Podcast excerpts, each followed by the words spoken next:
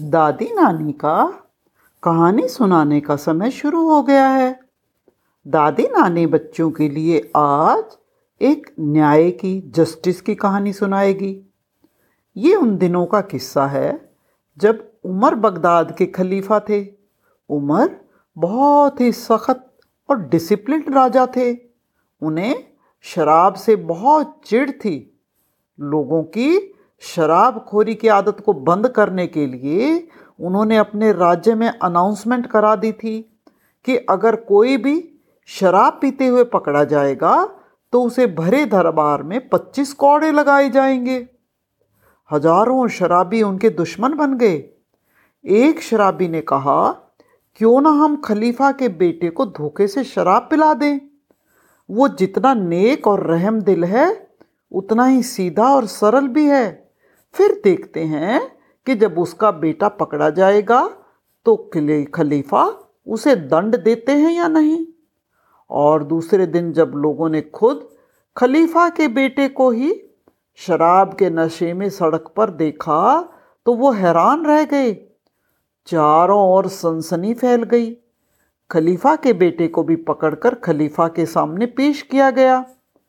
अपने ही बेटे को कानून को तोड़ते देखकर क्रोध से खलीफा की त्योरियाँ चढ़ गई। दरबारी और सेवकों ने कहा, हजूर, इसमें इसका कोई कसूर नहीं है। ये बेचारा बेदाग है। ये तो शराबियों का षड्यंत्र है। असल में अपराधी दूसरे ही लोग हैं। लेकिन खलीफा ने एक नहीं सुनी और जल्लाद को हुक्म दिया कि अपराधी की नंगे शरीर पर पचास कोड़े मारे जाएँ। सजा सुनकर लोगों की आँखों में आँसू आ गए।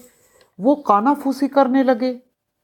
खलीफा दूसरे अपराधियों को इतनी कड़ी सजा नहीं देते, अपने बेटे को ही क्यों दे रहे हैं?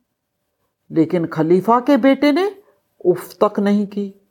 आँसू बहाते बहाते बहुत बड़े जनसमूह के सामने मुस्कुराता हुआ, वो कोड़ों को बर्दाश्त करता रहा। लेकिन पच्चीसवें कोड़े की मार खाते ही वो ज़मीन पर गिर पड़ा और देखते ही देखते उसने दम तोड़ दिया। इतने दर्दनाक दृश्य को देखकर सारी प्रजा रोने लगी, लेकिन खलीफा की आँखों में आँसू नहीं थे। इसके बाद खलीफा के बेटे को दफना दिया गया।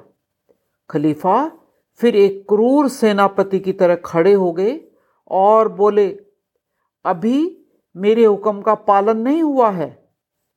पच्चीस कौड़े और इसकी गीली कब्र पर लगाए जाएँ।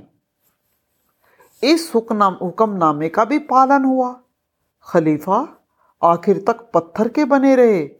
उस घटना के बाद उमर खलीफा के शासनकाल में फिर कभी किसी ने शराब पीने की हिम्मत नहीं की, क्योंकि उसने इंसाफ की नींव में अपने बेटे के बलिदान की ईंट रखी थी।